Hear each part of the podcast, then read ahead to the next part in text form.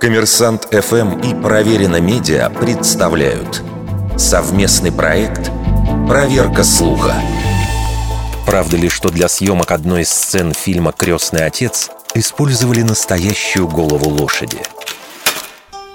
Сцена с головой лошади в «Крестном отце» Фрэнсиса Форда Копполы считается безупречной по драматургии, монтажу и воздействию на зрителя. По сюжету представитель семьи Корлеоне упрашивает кинопродюсера Джека Вольца оказать мафиозному клану услугу. Тот отказывается, а следующей ночью просыпается в окровавленной постели и обнаруживает рядом отрубленную голову любимого скакуна.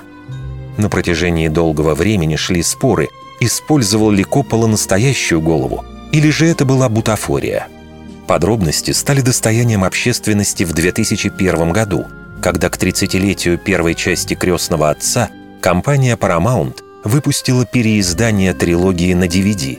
Бонусом к ней шел трехчасовой рассказ о съемках. По словам самого режиссера, Студия убеждала его использовать муляж головы, но Коппола решил, что он выглядит ненатурально. Разумеется, специально убивать животное ради съемок никто не стал. Поэтому ассистент Копполы обратился на скотобойню, где из конины делали собачий корм.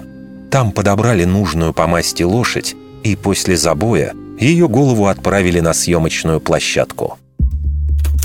Вердикт. Это правда.